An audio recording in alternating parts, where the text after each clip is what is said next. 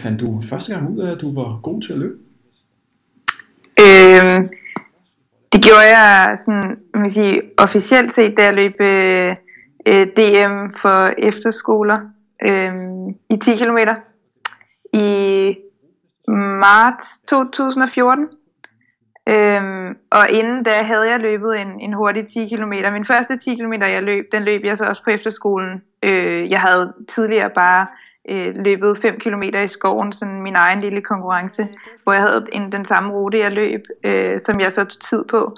Men, øh, men det var så min første 10 km på efterskolen i efteråret øh, 2013, hvor at det var, det var skolernes motionsdag, hvor vi så kunne vælge mellem 5 og 10 km, og så, så ringede jeg faktisk øh, hjem til min far og spurgte, øh, øh, om øh, man kan både vælge, man kan vælge mellem 5 og 10 km, men jeg ved ikke rigtig, om jeg, om jeg kan løbe 10 km, og jeg var lidt usikker.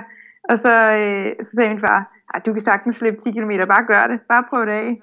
Og så, øh, så prøvede jeg så det for første gang, og der løb jeg, tror jeg løb, altså det var jo ikke en, en officielt opmålt rute, men den var trods alt kopieret. Øh, og, og der løb jeg 35-38 eller noget i den stil.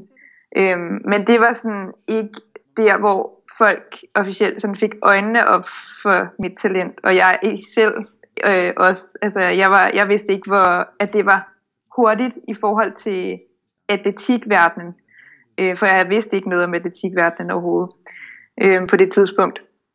Og så løb jeg så DM 10 km øh, i marts måned for efterskoler, og vandt så hele løbet foran både øh, drenge, mænd og kvinder og piger og hvad ved jeg.